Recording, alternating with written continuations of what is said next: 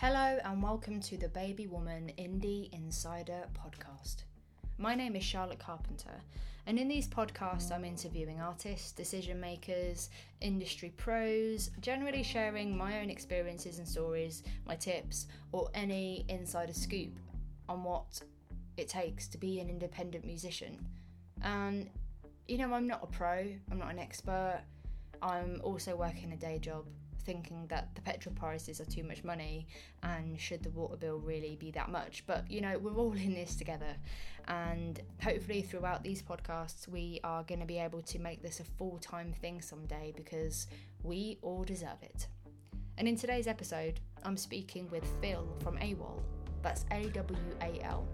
And for those of you that don't know, AWAL is a distributor, so they put your music onto Spotify and Apple, etc but they're a little bit different because you have to be accepted to be able to use them, so there is that certain element of quality control. They have a brilliant app so you can kind of follow your data and see where your streams and your money are coming from, which is great because independent artists should love data because you can kind of, you know, go on to do brilliant things with it. But AWAL are the kind of company that you are not just distributing with, there actually might be some sort of trajectory in there for you. And one of the things I learned from doing this recording was that it might not be for everyone. They might be able to really help you, or you know, you might just kind of never be on their radar. And I think the question is when is the right time to use a company like AWAL? AWAL to me seem like a company that will really, really help you if you've got a little bit more going on for yourself. If your story is really interesting, maybe you've got a manager who's you're working some magic or a radio plugger that's got you some really good stuff. Maybe you've got an agent who's booked you a sick headline tour. You know, you kind of have to have all of these massive assets a little bit more in place to be able to benefit from a company like AWAL. So you have to really, really ask yourself, even though it seems good to be there, is it right for you right now? And that's a question that we should not be afraid to ask ourselves ever. But before we dive into this very meaty episode today, please subscribe. Let me know if you're enjoying it. Let me know if there's anything else you want me to talk about for future episodes and you can do that by hitting subscribe and following me everywhere on social media. Follow me on Baby Woman Records on Instagram, Twitter, Facebook. Keep up to date, see what else we're up to. So here we go. Today's episode with Phil from AWAL. Enjoy. Yeah, so I've been working with AWAL for for a long time now. I mean, as far as music goes, I started um, as a musician, I was living in Sheffield for a good few years, playing in a band, um, and so that was great. And when I finished doing that, and I looked to get into the industry, I started working at AWAL, um, and that was um, yeah, that's changed a lot since I've been there. You know, I, I, I sort of cut my teeth um, working as a label manager and setting up the label management team uh, for the company. Um, and in the last few years, I've been focused on the community side of AWAL. Um, and what we do is we, you know, AWAL works um, at lots of different tiers of, of the, the, music industry. So we're sort of, we've recently put out records by Lauv and Girl in Red. Um, so they're sort of big, very international projects. Um, but at the same time, we work with a, a large roster of developing artists and labels. Um, and that's the area that I tend to focus my energy. So I've been looking at that for the last few years. Um, and we've got a team in the UK and a team in, in the US who look after that roster. Because you used to be based in Sheffield, right? That's where AWAL kind of started. Yeah, yeah. It was it was started there. Even at that point, there was um, there was a team in London as well. And fairly early on, we started growing the team in in the US. Um, but that's where I started, and it was a slightly more of a sort of an operational focus then. So that was kind of the heart of the company's um, processing of getting releases out to all of the stores globally and, and, and managing that part of the process. And who came up with the idea of creating? Is it? I mean, is it AWAL or AWAL? Because people say different things, and I get really confused. It's AWAL. AWAL. Okay, so yeah. AWAL. Who came up with the idea? Um, so it's quite a long time ago now. It was um, Jonathan Quarmby and Kevin Bacon came up with the idea and worked with um, Denzyl Feigelson and my first boss at AWAL, Paul Bauer, um, who was really the sort of um, the operational heart of it, and he he ran ran the company from Sheffield. Okay, cool. And I mean, I remember when I think the first time I logged on to AWAL was quite a long time ago. It might be going back um, seven or eight years, maybe. Um, and from the perspective of someone who has been using it for that length of time, it's really interesting just to see how much you've grown. Like even just looking at the portal now compared to what the portal looked back back then, it's incredible that the artist has that much power when they go to upload, you know, their new tracks or or their new albums. And I mean, do you recognize how much growth you've had as a company, or is it because you're inside it and you're there every day, you don't quite realize the jump? That's a really interesting one. I would like I, the loads and loads has changed, and and I think it's important uh, at a company like AWAL that we stay pretty humble. I think loads of stuff for us has um, improved. The quality of service we're able to give people is really, really different. Um, and I think at the heart of it was always there's that sort of slightly startup mentality that is very much at the heart of, of how Kobalt works. You know, it's still very quick um, when it comes to development. Um, and so we've worked really hard to try and stay up to speed on things as they change, which is really difficult in music, especially because mm. they change so much globally.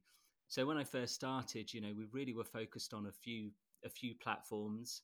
Um, the sort of opportunities that were available to artists were very different, and the tools that were available to them were very different.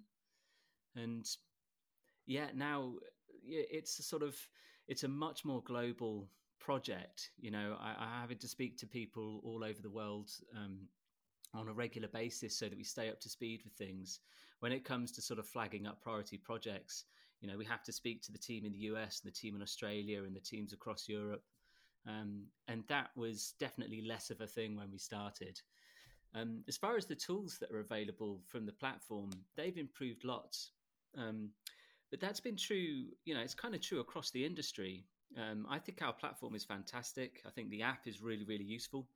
Um, yeah, the app's savvy. I love that. I was really excited about that. That's great. Yeah, I, I mean, I find it super useful.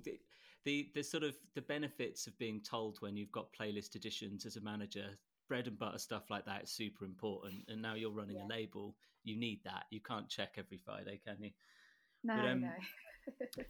but yeah, and at the same time as that's happening, all the other platforms are getting loads better too. I mean, I think the Spotify for Artists tool, I think that's fantastic. The work Spotify have done, I think, has genuinely helped democratize things a bit. I see people mm-hmm. get playlist additions using the Spotify submission tool. I think tools like Chartmetric, they're incredibly powerful. Um, so I think sort of all round, there's just a lot, a lot available to artists now um, than there was certainly when I started at AWAL. And are you constantly having to chase that, like you said, because you know the rate that the music industry and technology is de- like is developing is you know is crazy. Like how how do you project where you have to be and where you have to go and you know like what's next? What's the next best feature we need to be giving our artists? Like how how do you make them decisions? That's that's a really interesting process. That um, yeah, I mean it's it's it's one where you have to be very very deliberate about what you do and don't prioritize for sure um, so we've had to you know we've made decisions in the past and then had to pivot um, depending on on what's happening and where we want to focus our energies. Um, and i think you know like the reason we decided to prioritize looking at the app um, and then for example you know the decision to add in youtube numbers i wasn't privy to all of those conversations. I don't want to pretend that i was but the you know the, there's clearly if you have live analytics for spotify apple and youtube territorially that covers you for nearly the world you know you miss out a couple of um, important areas like you know japan which is served by line or you know whether you're in korea and trying to cover NetEase and things like that could be a little bit tricky. But you've essentially covered most of the world with those three platforms. So you quite specifically choose choose what you're doing for territorial global reasons in that situation, and so that's always the same. You know, so there's a big project underway at the moment to make changes to certain areas of, of the platform, um, and they'll be prioritised just because we think it's the most important thing for moving the needle for the the projects we work with.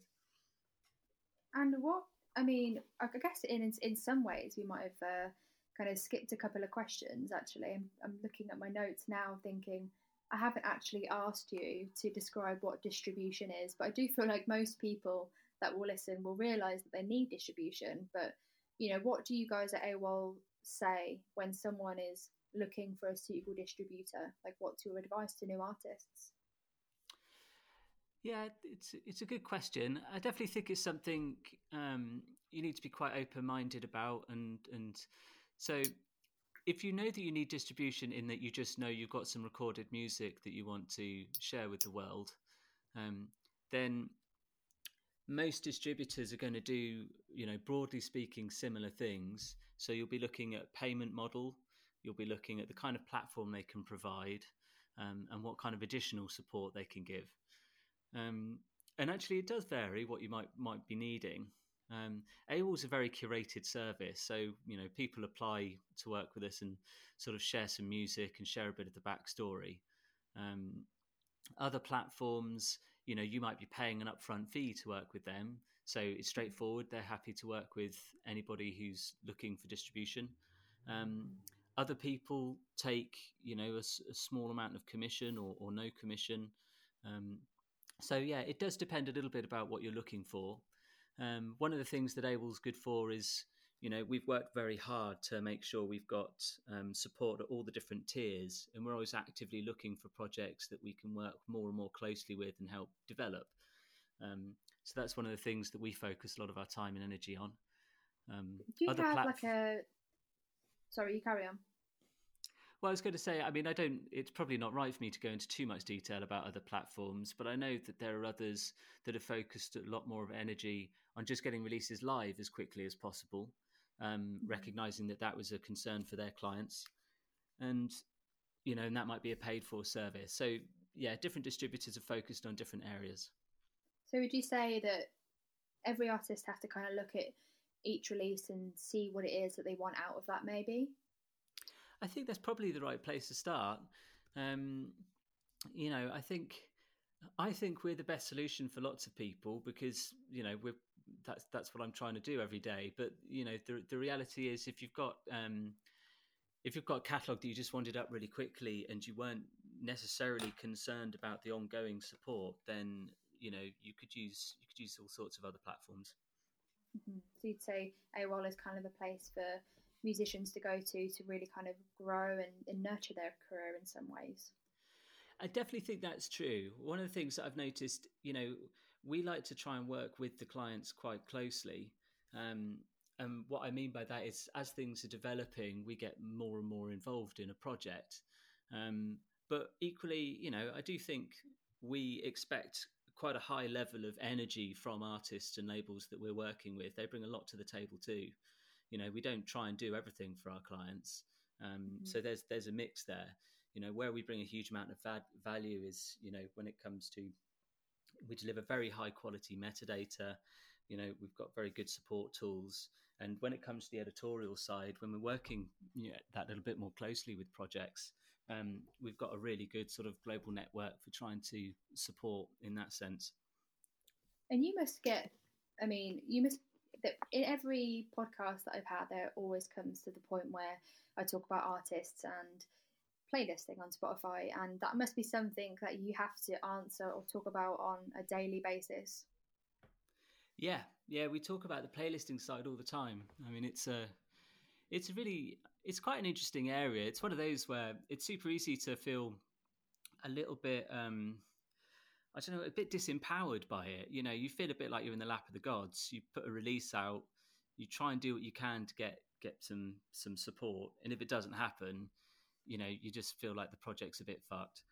And mm-hmm. the the reality is, um, there's loads that you can do with with projects um, before and after and during um, to try and help things. You can build on previous um, support Um, but I think, uh, yeah, I don't know. It, it, normally, if somebody starts asking the question about playlisting, I do want to drive down a bit more and find out specifically what their concerns or challenges are because there's so many different nuanced parts to it. Mm-hmm. So I think if you're working, say it's a really early project and there's very little going on at the moment, um, it's going to be difficult for you to sort of secure things like New Music Friday support. That that might not be the best place for it. Um, but that said, you know, if you say you go to Spotify and you fill in the playlist submission form, or you might use Submit Hub to try and flag up the release to various different people. Um, you might also want to reach out to user generated playlists. They might be a little bit smaller, but they feel like they're just the right vibe for what you're doing. You know, you've got all these different angles where you start trying to get a bit of support and you might get nearly nothing from that. You might get loads, but you might get nearly nothing.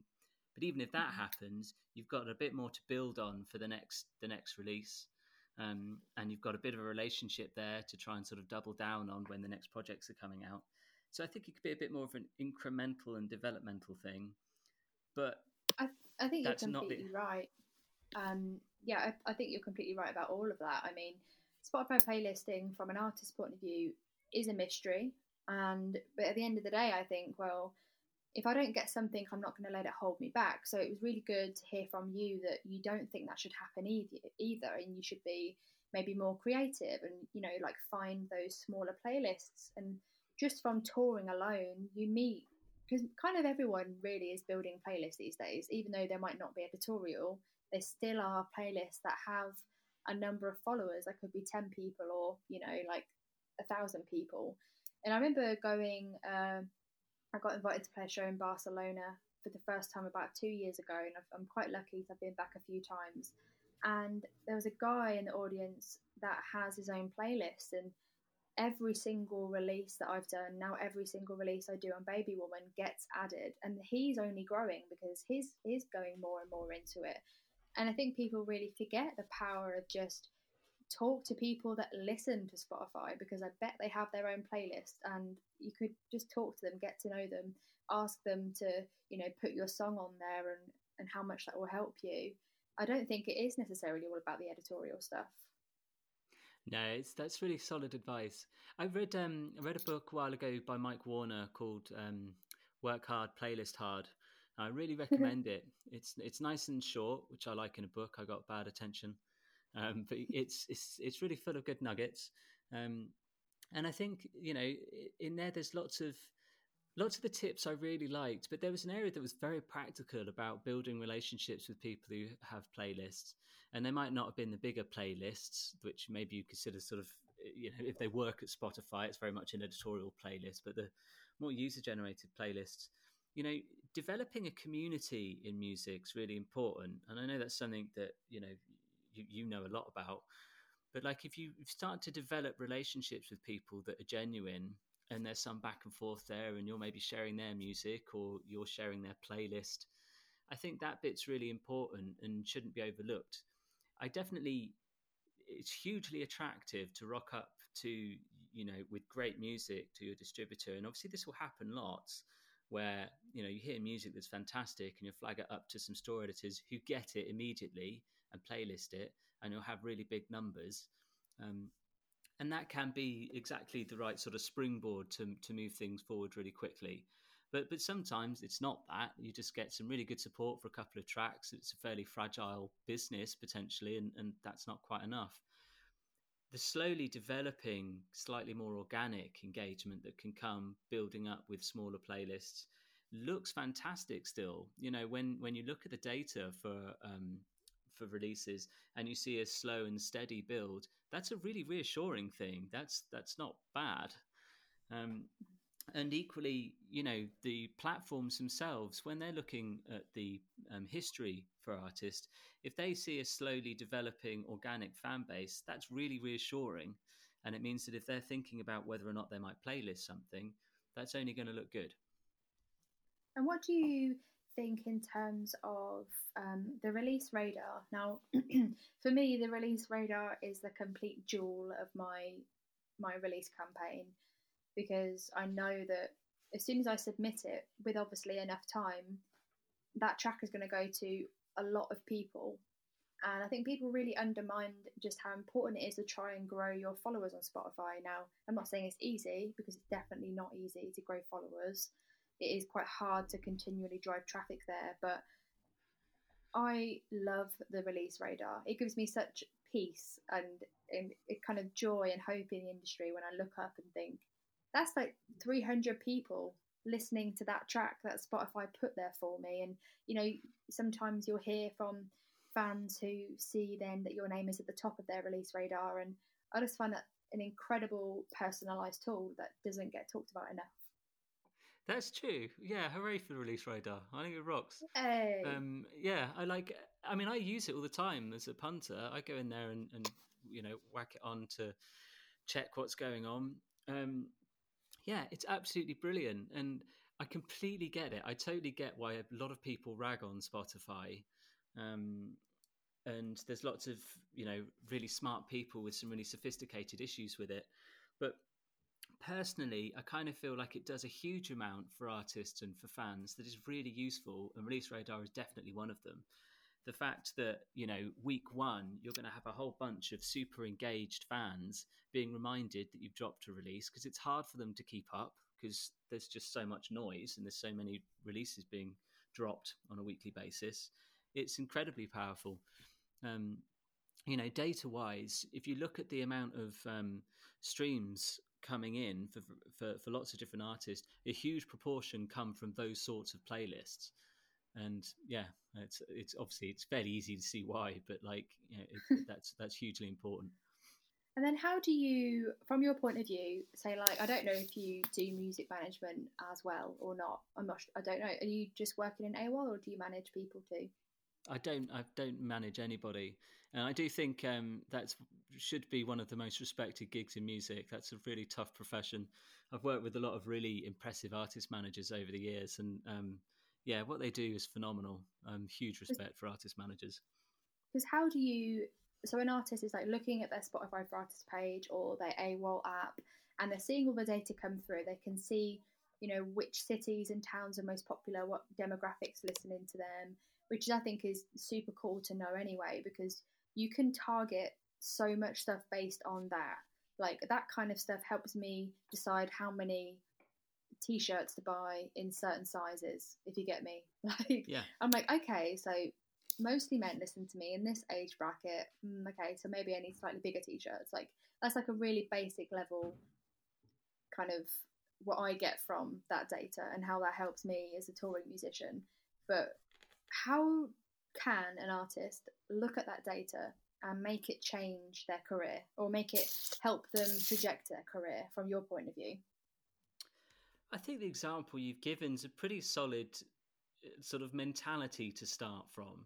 It's like, you know, what, what kind of what kind of guesses can I make to help optimize things?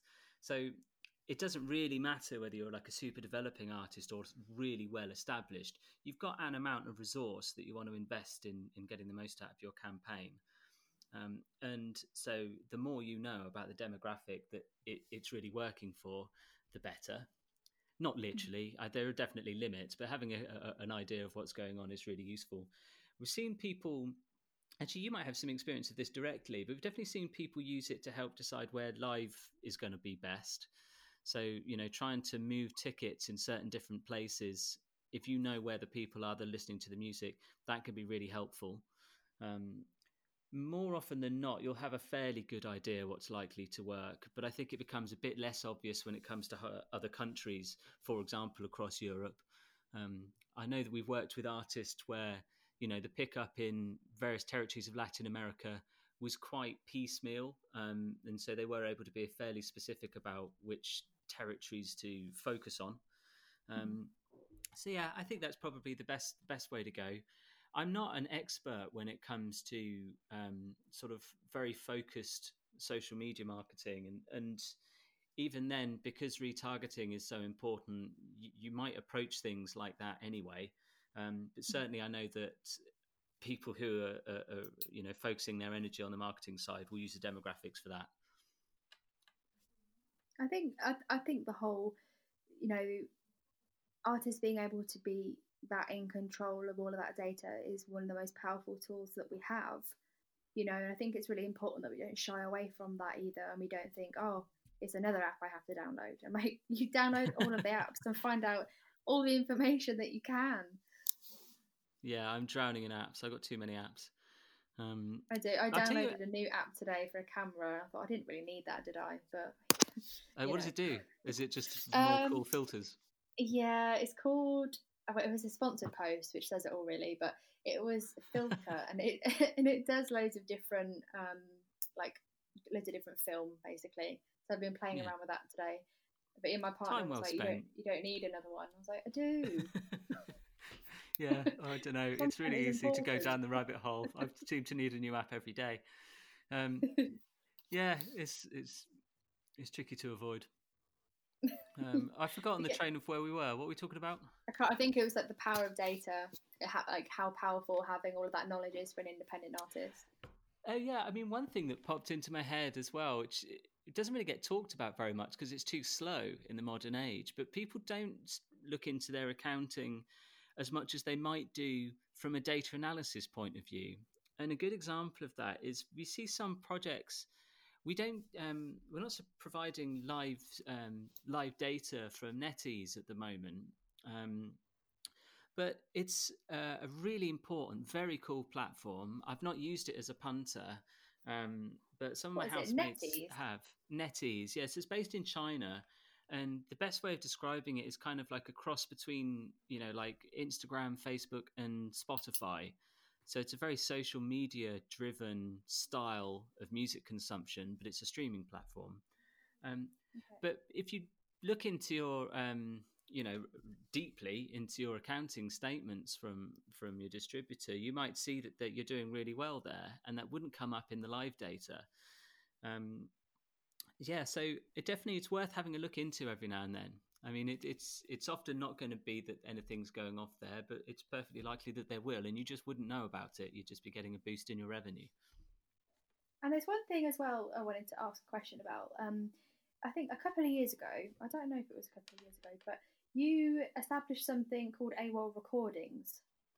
Is that yeah. a legitimate record label within the framework of AWAL? Yeah, I think you could describe it like that. I mean, essentially, we work on different types of agreements within AWAL.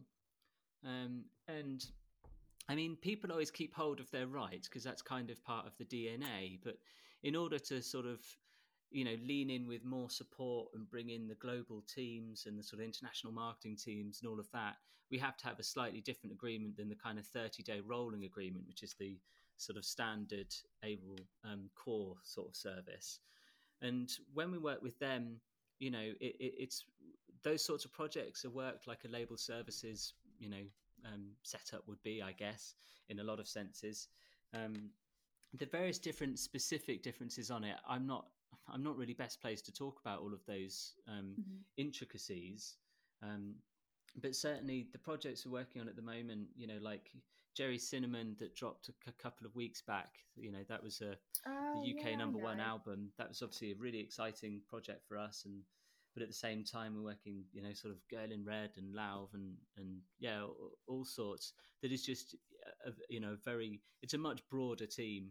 Um, obviously, what's really nice is we work very closely in understanding the work they do, and we use that a lot as part of the kind of educational side for for our teams in understanding what's going on in in all the different territories because it could be quite hard to keep up with that aspect you know what what works best for pandora in the us you know i have to be taught that a little bit because i'm you know i'm not in the us and i'm not using pandora on a day-to-day basis so having these international teams is something that's very useful for, for me.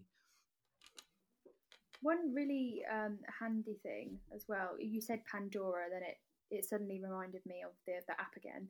Um, so I know we're going a bit backward and forward, but it's all good. Um, I remember once looking into my app and seeing a spike in Russia, and I was like, "What's what the hell's happening in Russia?"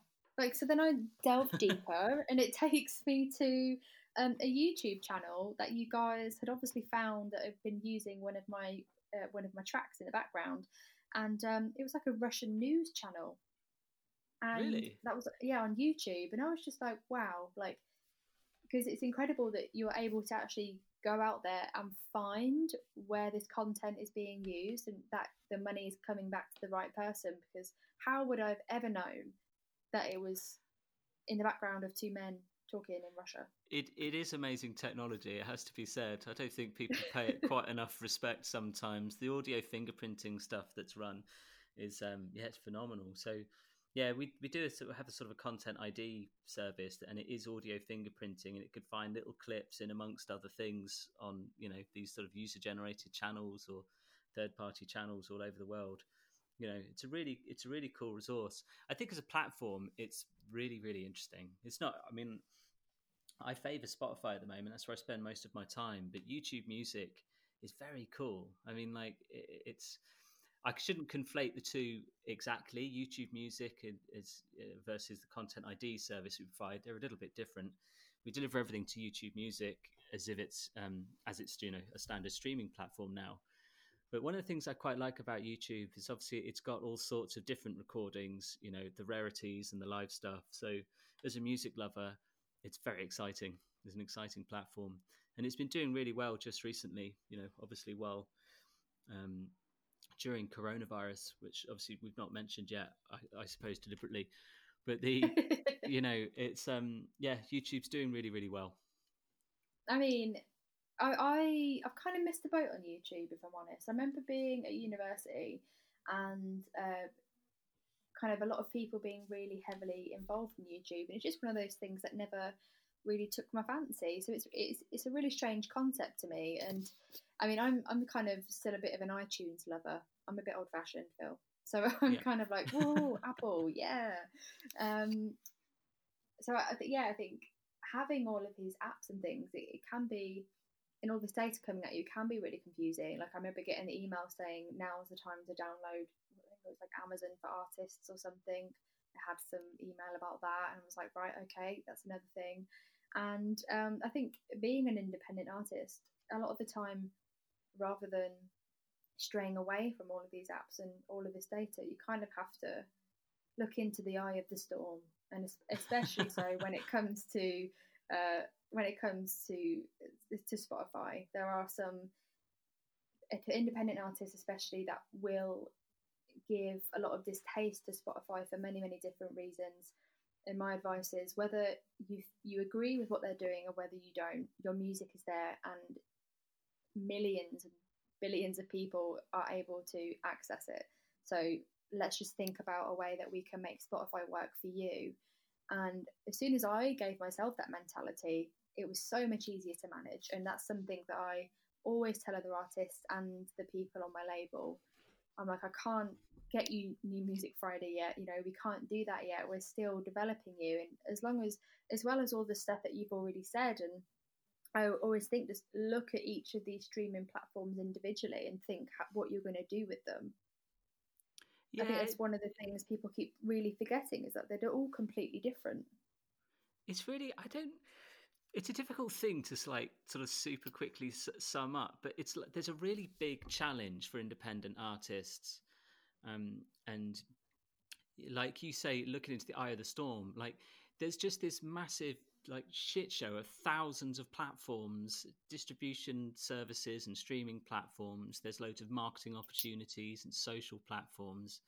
And I've def- I've heard people give advice like, you know, you need to be on all of these social platforms or else people aren't going to hear your message. And it's just advice like that is so unhelpful for independent artists. You can't possibly be on all of the major social platforms and use them properly. It's not physically possible. You just wouldn't do anything all day. like it, it, it's totally un. Yeah, it's inconceivable. And I think for you to try and optimize, you know, optimize your artist profile on the top 50 platforms, well, obviously that's ridiculous too. You can't do that. I mean, I mean, it's a slightly moot point. I'm not sure you can do much on 50 platforms, but you know, pick pick a couple of platforms that you're going to really focus on. Pick a couple of social media platforms that you like using. Maybe it's only one, but pick a platform that you really like using and makes sense for you as an artist. Um, and then focus energy on those. And yeah, it might be that you don't love the social media thing, or it might be that you don't want to learn about anything other than Spotify or YouTube or Apple um, and you will have to, yeah, suck it up and just embrace it a little bit. But I think it's sounding like what you're saying is that you know when you did embrace it and invest a bit of time in it, it was fine, and it's not it's not that difficult. I just it's definitely key to focus and not not feel obliged to try and be on all the platforms. That's terrible advice, and I've definitely heard that given on a number of occasions. Really? That yeah, you know, I I really feel sometimes because well, a lot of what we want to do is try and help people focus in the right places some of the times. And they might be like, you know, absolutely obsessed with getting their video on Vevo. It's just like, really, that's, you know, Vevo's a fantastic platform. Um, but, you know, you should be more worried about X, Y, and Z first, and then worry about getting a really great video on Vevo. You know, you haven't got yeah. the music out yet, or, or whatever it is. Um, I sound like I'm denigrating Vevo. That wasn't wasn't what I was trying to do. but yeah, I, I, I, don't know. I, I've I've come away sometimes, and I wouldn't be surprised if you've seen this, if because uh, you know when you're involved in panels, you see lots of people um, taking lots of notes. But sometimes I'm kind of worried that if you spend a day at one of these events, you just come away with this absolutely ludicrous to-do list, and you leave it just feeling exhausted, thinking I can't physically do all of this stuff I've just been told to do. How do I know which bit to focus on? And mm. you know that's definitely a, a huge challenge for independent artists. I think you, you as well. Um, going back to that panel that we did together, everyone has a completely different vision of where they see their career going. So finding the right distributor might be right for somebody, but then going out to a couple of pubs and playing open mic nights might be better for someone else. And you know, there's so many different routes and paths that you can take your music career, and it's so difficult to tell the same artist the same the same thing. And I remember sitting there, kind of looking out into the sea of people, thinking that was the first panel that I'd ever done. And I sat there like, there are a million and one things I could tell you, and you're writing down every single thing. and I remember at the end, some of them were just like, oh, you know, um, I want to talk to you more about this and that and this and that. And, and my like my career definitely started from a more of a touring perspective. So I've always, always been on the road. I've always I started at open mic nights, went to pubs, did all that stuff, and very slowly built myself up. But a simple question to a lot of them was, "Oh, well, have you played live?" And every single one of them said they hadn't played live, and I I, I couldn't believe it. I just stood there like, "Really? you haven't played live once?" And I do understand that people are kind of nurturing their craft. I do get that and do understand that I don't want people to rush release and do things, but at the same time, I think, well, you've got to try some stuff out, right? You've, you've got to try a few things and work out which is best for you. And I think that's the whole premise of this podcast is to just try and get try and get some good information to the artists so then they can take it and think which one sounds more ideal for me. And for me, I'm a big champion of AWAL, and I think that the whole thing of transparency is really, really important for an independent artist, especially because you need to be able to try things, you need to be able to be building different relationships. Yeah, I think that's there's lots of really good advice in there. I think um, one of the things that I come across a lot, and I think the lack of live, you know, live performances from those artists is part of this. Is there's a lot of inertia with very early projects, just not knowing how to get started. Should the first thing I do be release a track? Um, is my track quite ready? Do I need four tracks in in the bag first before I release anything? Do I need to get a manager on board first? Knowing how to get started just kind of cripples a lot of people, and they don't do anything. Um, and the live show is the same thing, you know, and it feels like, um, for me, it feels like that's one of the things where you just need to get out and play music and, and just start doing it. Just start doing the thing. Maybe hold off a little bit with the release, you know, do make sure you've got a couple of tracks. Um, but you know realistically you've got to just get started and i think i've seen that a lot and especially when i've been at events and talking to people you know because AWAL, you know, I don't think we, we didn't do it this year, did we? But the um, year before this, before last, we had a kind of like a lounge there, and lots of people came and went. And I spoke to lots of people who just yeah, sounded to me like they were a year, two years into an artist project, and then I found out the same as you that actually they still hadn't played anything, and sometimes they hadn't released anything. It's like you know you've been playing around with this for for a long time.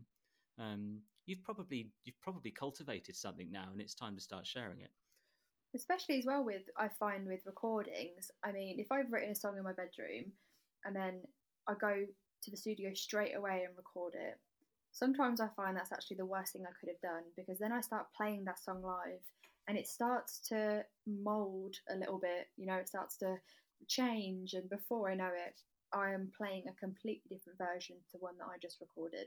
And I find that incredibly frustrating. So I always say, like, if you've got a really good song, go out there and just show some people and, you know, and really kind of grow into the song. I want both versions. recording it. You should do that. Record both versions. Do a whole EP of like a before and after EP. write write four songs, then go and play them. But it sounds a little bit like um, it's just the way I can't remember who it was. A stand-up comedian was talking about their set. I think it might have been Seinfeld. It sounded just the same. Where he sort of he goes out and he he tells the jokes, but he just tells the same ones over and over again until they kind of slowly get molded into something quite different and that's how he kind of ends up with his set. I quite like that idea. If you go out with a fairly early version of a song that slowly gets evolved into something, you know, I guess more interesting or mature or whatever it is, that's cool. Yeah, I, I did. Um, I don't know if you saw it online this weekend. I, I put out an EP with some artists on on Bandcamp because they waived their fees for a day. And the premise was that every artist gave me a home recording that wasn't a fully formed idea. And yeah. um, it went down really really well and like, i couldn't believe so many people like wanted to hear what artists would probably think is just shit. But the fans like the fans like, were living for it. They were like oh you know this is going to be so good when you record it properly or x y and z or maybe i'll record it properly and they'll come back and be like no i preferred that one you put on bandcamp.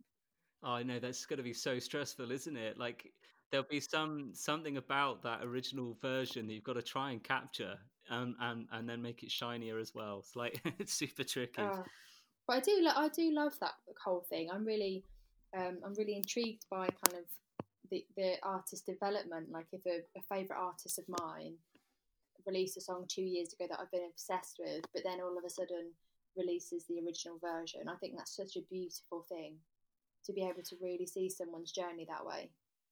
Uh, it so is. I think it's really nice. I can't. I think it's True Love Waits. I think that's the name of the song.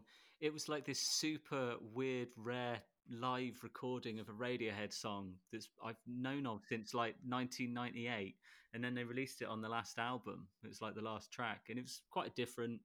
Um, and I didn't necessarily like it more, but it was such a nice nod to that. I had such a long relationship with that song, and for it to then turn up on their last album was a real, was really exciting. That was um that was a lovely little Easter egg. I thought it was very cool. Their their releasing journey's been really interesting, and I do think you know, that's kind of cool as well. That maybe artists should be thinking a little bit differently about how they decide to release things. You know, should it should it be single single single EP album? It should it, should we be following like a formula, or should we be mixing things up? And you know, what's your perspective on that? That's it's a really interesting one because you know distribution's been such a, a, a central part of my my career in, in music. It's like I am fascinated with it, and we kind of evolved a few years ago. It sort of became fairly standard that you think about things as recordings instead of albums or EPs. Unless artistically you want an album or an EP, you know that was it. Sort of stopped becoming this obligatory thing that you had to do.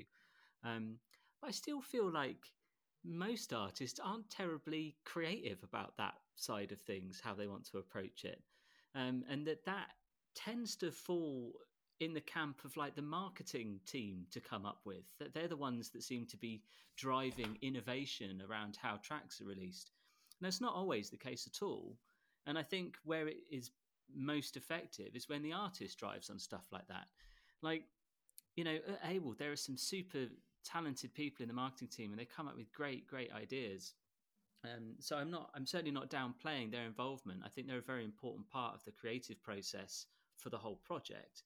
Um, but like one that I've, an example I've used before because I love it to bits was the Bruno Major album where he sort of dropped tracks um, one by one and he kept adding them to this playlist that he was creating and it had this beautiful color art that uh, cover art that was in sort of sections that married up with the different um, states of the moon, the lunar cycle. Wow. I think that's what you'd call it.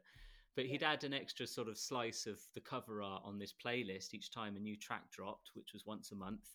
Until over a year, he built up these these twelve this twelve track album, and it was it, it made sense with the whole artistic endeavor of the thing, um, and it was really interesting. And I think that approach to releasing is should really by now be a bit more normal than it is. There's actually not that many people thinking about their strategy in that sort of creative way, um, with notable exceptions. But yeah, I think I think you're right, and I think when it comes to you know like a, a live recording or a fairly laid back you know videoed on your phone recording which we're seeing lots of in instagram stories and and so on of course that's brilliant i mean if you love an artist you're going to love watching them just messing about in their room playing a tune um, so yeah i don't know. I think i think i think you're right. And i think that that idea for a release was a really good one. And, and that sort of thing we'll just see more and more of that. I think it's about probably being braver especially for independent and new artists. You know you kind of do things the way that you think you need to do them. And there are a certain degree of things that you do need to do. Like you need to have, you need to be following a certain timeline, um, and you know thinking about when you can send out press releases and when you have a pre-save link and X, Y, and Z. But there has to be a little bit of space for just to be a little bit more creative. And I imagine for for AWAL that must that can only help an artist surely if they're more creative that they are will benefit the release entirely I think it does. You know, I think we've been. Um, it's been quite a deliberate decision for us. We've always been very artist led.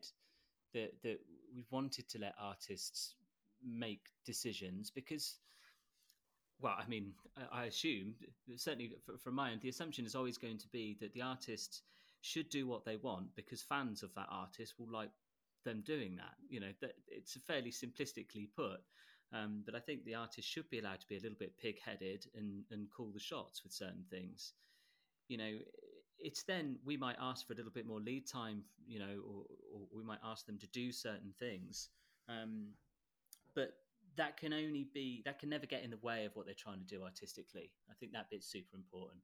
Um, so yeah, I think that's great. Let them be uh, creative with it and try and push the boundaries and come up with new ideas, and then you know a, a sensible company will then just try and support them in whatever they're doing. And you came up with something um, really important I want to touch on lead time. Now, lead time is a wonderful thing, and it also can be the most annoying email you'll ever receive as an artist. You know, when you you can have this whole plan, you've made this big plan, it's set in concrete, and this is when you want this, and that's when you need to do this, and then all of a sudden your distributor tells you that you need a little bit more time, and it can be very frustrating as from an artist's perspective to be like, really, everything was planned and now I've got to move it two weeks or three weeks or whatever. Now, why why do we need such a big lead time? Is it four weeks or six weeks with Well, Sorry. We've, I think, quoted four to six weeks. It's a kind of grey. It's a, it's a slightly grey area because the reality is um, we deliver things really quite fast we could deliver things within a few hours if you know if that's where we put our focus and our energy. In order to run a really good campaign you need to deliver the release a few weeks out because otherwise you can't flag it up to the stores because until it's in their system you can't do that. And so that's one of the reasons why we didn't focus all our energy on making it be as quick as physically possible. Mm-hmm. so that's kind of like the backstory. The reality is you could deliver things quite quickly um, when there's a, a really good reason and, and quite often people will be in touch and say look you know we're getting some really good radio support. We just need the release out as quickly as we can and we'll be able to sort of you know tr- then then try and prioritize it and get it delivered quicker. Um, and we'll always try and help people with that when we can and that is most of the time to be honest. Um, but the lead time it is really useful for you to run a successful campaign. So I kind of tell people, you know, if I'm advising people, I'm talking specifically about the, the digital distribution piece. I sort of say, you know, if you want to do something quicker, then do ask for it. Do lean on your distributor to do that. Um, but equally, you do give things up when you move quicker. You know, if there's something wrong with the metadata, if the artist mapping doesn't work just right, if the pricing is slightly wrong on the pre-order, all of these little things, they are surprisingly tricky to manage and they all take a little bit of time. And without lead time, that stuff falls down. So the four weeks lead time, which is what, what we really need to be able to guarantee a release without any of those issues, um, it it is a smart move. But I think equally you should sort of, yeah, I mean, make a bit of a fuss. If you need it to go live quicker than that, like much mm-hmm. quicker than that, and there's a really good reason, then we should try and bend the rules for that. I think it's. I think again, it's a it's a learning curve for artists to realise that okay, you've got all this stuff ready but it doesn't have to be happening right now. And it actually takes quite a lot of courage to think, I've got this song ready, it's been ready for a really long time, but maybe the timing isn't quite right yet. And I think it's really important that we kind of do what we do. We've made the art, and we actually, what comes next, we really have to do justice for what we've just spent months and months making. So I'm more inclined like when i look back at my younger self i can definitely see instances where i was just wanted it out because that was the timeline that i had planned. But that's just something that i made up in my head. Like there was no there was no need for that for that song to come out on that day. You know i think it takes it takes a lot of experience but also someone to just put their hands up and be like okay so the track comes out in eight weeks rather than four that's okay you know it's hard isn't it like I think one of the things that can get super tricky is that you sort of you have to make some arbitrary timelines to stick to to just get shit done. It, it, it could be really difficult to get anything done if there's no no timeline there. So you kind of make things up, and to then be flexible as well. That is quite it's hard, isn't it? I I, I get why people find that a bit challenging. Um, but yeah, you're you're absolutely right. The the uh, sort of enforcing there being a bit of lead time. If that means you have to move stuff around, um, in order to optimize the recording that you've got or the three recordings you've got or the video. Um, it does make sense to move the release date often. Um, and we see that happen all the time. I mean, you know, people will come to us, and in the best case scenario, they come with a really great plan that's really well organized. And maybe they've got a really good team of people, and they all know what the timeline is, and it's in a shared document, and it's like it's all there and it looks really smart. But then one thing happens, it throws a bunch of bunch of things out of whack. You then you go in and you change them all. You all agree on them. You do what makes sense for the radio plugger, but also works for the press team, um, and you move on. And it sort of has to work like that a little bit, really. And how do you um, go about? Well, you touched on something just there as well, which I think is like a really small admin error. Um, when you talk about shared documents, now there are a million and one ways to share documents. What's your personal favourite? Well, um, I just think I think Google's really good for it. I'm I'm a big fan of, of the drive. My, yeah, well, me and my team we collaborate a lot using Google Docs because it's a really great way of sharing comments across a thing. I find that really really useful. So someone in my team will share information with me, and I can go in and comment on it and then they can go and delete my comment if they think I'm talking nonsense, um, which is very rare, I'm sure.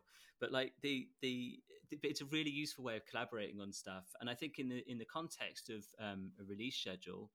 Um, you could put something in there. You could suggest a date for a certain thing, and someone else in the team could go in and say that's going to be a struggle for me for these reasons, or whatever, you know. And so it could be really useful for that. I do think it's quite rare to see a well structured sharing in in the projects that I've been working across. Um, but like you've alluded to Google Drive, but I think between Google Drive and and you know to, to keep some assets in, you know the audio assets and the assets without vocals and you know all of those different things. Could you give me five things that you are frustrated that that, that frustra- yeah? Can you give me five things that frustrate you about an artist? You mean sort of like artist in general? Yeah, in general. So it could be, you know, it could be anything from, oh, they haven't quite got their metadata right, or their their artwork is a low res, or anything like that. Because one of the things I want to do is, if everyone can give me five things that they wish artists didn't do, and it doesn't have to be that negative. I know it sounds super super negative, but it's it's not it's not meant to bit. be. It's kind of like okay, no one's ever told me that before and then you're not you're not directly telling an artist that they've done a bad job, but people could be listening to this podcast just like, oh, I do that. Maybe I shouldn't do that. Yeah. So can can you I try your can. very I'll have a good best? go. Yeah. Okay. Five things. I won't get to five. Let's think. Um, one thing that we do. Um, there's definitely uh, a tendency to misunderstand what's asked for when you know when when putting together a one sheet or thinking what's involved in there it's very easy for artists to think more about what they want to write down than think about what the other person wants to read. So some some realism about what's what's being looked for when you provide a one sheet people get that wrong all the time. And i'm not saying there shouldn't be color in there. It's fine for an artist to say you know i fell in love with music for this reason and, and the other um, but equally the person at the other end they they really want to know what's going on for you and your campaign already and that kind of thing. So i think you know artists sometimes don't put their best foot forward in that sense. This is difficult because like most artists i work with i don't have this issue with but but where we do struggle with some artist projects is if they forget that we're attempting to collaborate with them and cooperate with them. Some artists definitely approach us like with we're the enemy. And i'm kind of saying we in this instance being you know maybe me and my team or the music industry in general um, there's definitely a sense sometimes of, of us and them. Um, and actually the vast majority of people that i've come across in music working in the music industry are in it because they love it. I mean it's not the easiest job and it's not like um, the most lucrative job. People are here because they love music. And if you approach things as if they're supposed to be collaborative, it's way, way more enjoyable for everybody concerned. And most of the people who are doing well, that is part of what they're doing. That's part of their DNA. Um, so I definitely think that's an, a, an easy place to go wrong for some artists. That's really interesting because I think that's uh, that falls into the mentality. And i'm thinking about my my younger self now because when you said that i can definitely see myself like five years ago with that mentality. And i think the reason why we have that is because we're made to feel like quite constantly that there is a lot that we're going to have to push through and already that there's quite a lot set against us. And it's taken me especially mm. as a woman a really long time to understand that people are working with you because they want to and and they like you. And really you don't have there's nothing to prove. And i think a lot of the time for independent artists they go in with that mindset because they feel like they've got something to prove.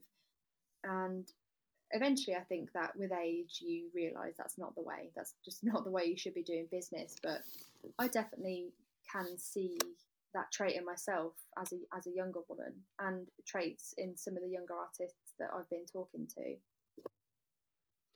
Yeah, I think that's that's really true. I think your TED talk on that subject was was fantastic. I shared that with lots of people.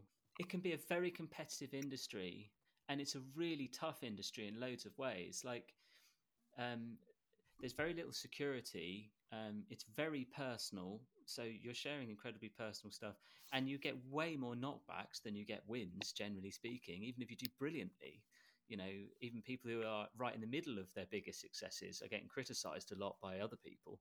So it's a you know it's a tough tough place to be. So it's quite understandable that it ends up feeling like that from time to time. Um, but one of the things that we we sense with some people that we work with is that they they really are looking f- for you to go wrong and and to then just sort of reaffirm them in their assumption that you're really trying to scupper their career um, and fleece them of money. Th- those are the two two big fears for artists, and and you know that's really not not part of our model at all, and and not part of our philosophy. We're working very hard for for artists and w- with quite a lot of passion. Um, but yeah, so it's an easy place for people to go wrong, and I do understand where it comes from. You know, like I say, I was a yeah. musician for a long time, and I, I, I get it. It, it. It's hard work. There is a hell of a lot of food for thought from this episode, am I right? I'm already thinking about the fact that I need to be savvier with my releases in the future. If I eventually get round to doing an album, how should I do it? Can you just throw an album out these days? There needs to be something else. There needs to be something more to you, and uh, it kind of takes away the whole thing that musicians grow up wanting. We, we all want that Grammy award winning record, and there is massive, there's a massive question over that. You know, there's thousands upon thousands of people releasing things on the daily. How are we going to find a way to to be different and stand out in a crowd and these are all these are all good questions to ask yourself. You need to push the boundaries and you know should you be taking greater risks? Should you be thinking a little bit more carefully about what you put out into the world? Because essentially, every song or anything you put out into the sphere is a part of your journey and also a part of a bigger picture. So you always need to make sure that you've got that bigger picture in sight. And that's not to say that it's always going to be clear because from a personal perspective, sometimes I feel a bit wobbly in terms of the trajectory of my career or where I'm going or you know what this what putting this single out actually means. And I think I've learned maybe over the past couple of years that I definitely need to take my story a little bit more seriously, make sure that every single thing that I do put out is a part of something and means something. And that might not be again for you or everybody or your friend. Like some people can just put great stuff out and that's all they're happy with but really question what type of artist you are. And if you can kind of see the big picture just take a second and think about how you're going to get there. And this conversation with Phil definitely made me think about those things a little bit more seriously. It made me feel a bit more content that maybe I'm not releasing any music now and I know I'm doing the right thing. I'm doing the right thing just honing my craft because when I come back it's gonna it's gonna be great. But then if you're the kind of artist that just wants to build a fan base then sometimes putting singles out every week, two weeks, month is also a good thing. But this is the hardest thing when it comes to being an independent musician because there are so many paths and avenues. But just think about your big picture what that looks like and how you actually think you can get there. Whether that's really big steps at a time or maybe tiny little steps. Just think about it. Get a pen and a paper, get a diary, start writing down your dreams, wants, and just think. Okay, if this is what I want, then you know how how am I going to get there? How am I going to do it? And I get it. These are massive questions, and it can feel incredibly isolating to have them on their own. So, just speak to someone, whether it's your manager or your friend, just speak. Sometimes, when you talk to someone else, they might have a really great idea that you just never thought of. Anyway, that was today's episode. I hope you enjoyed it. If you did love it, subscribe. Let people know that it exists. Let people know that I'm here, spreading the good stuff, trying to help you out, Thank you again. Follow me everywhere on Baby Woman Records, Facebook, Instagram, Twitter, all that jazz. Anyway, I'm going to go because the music stopped and I don't want to loop it again. See you later, guys. Thank you.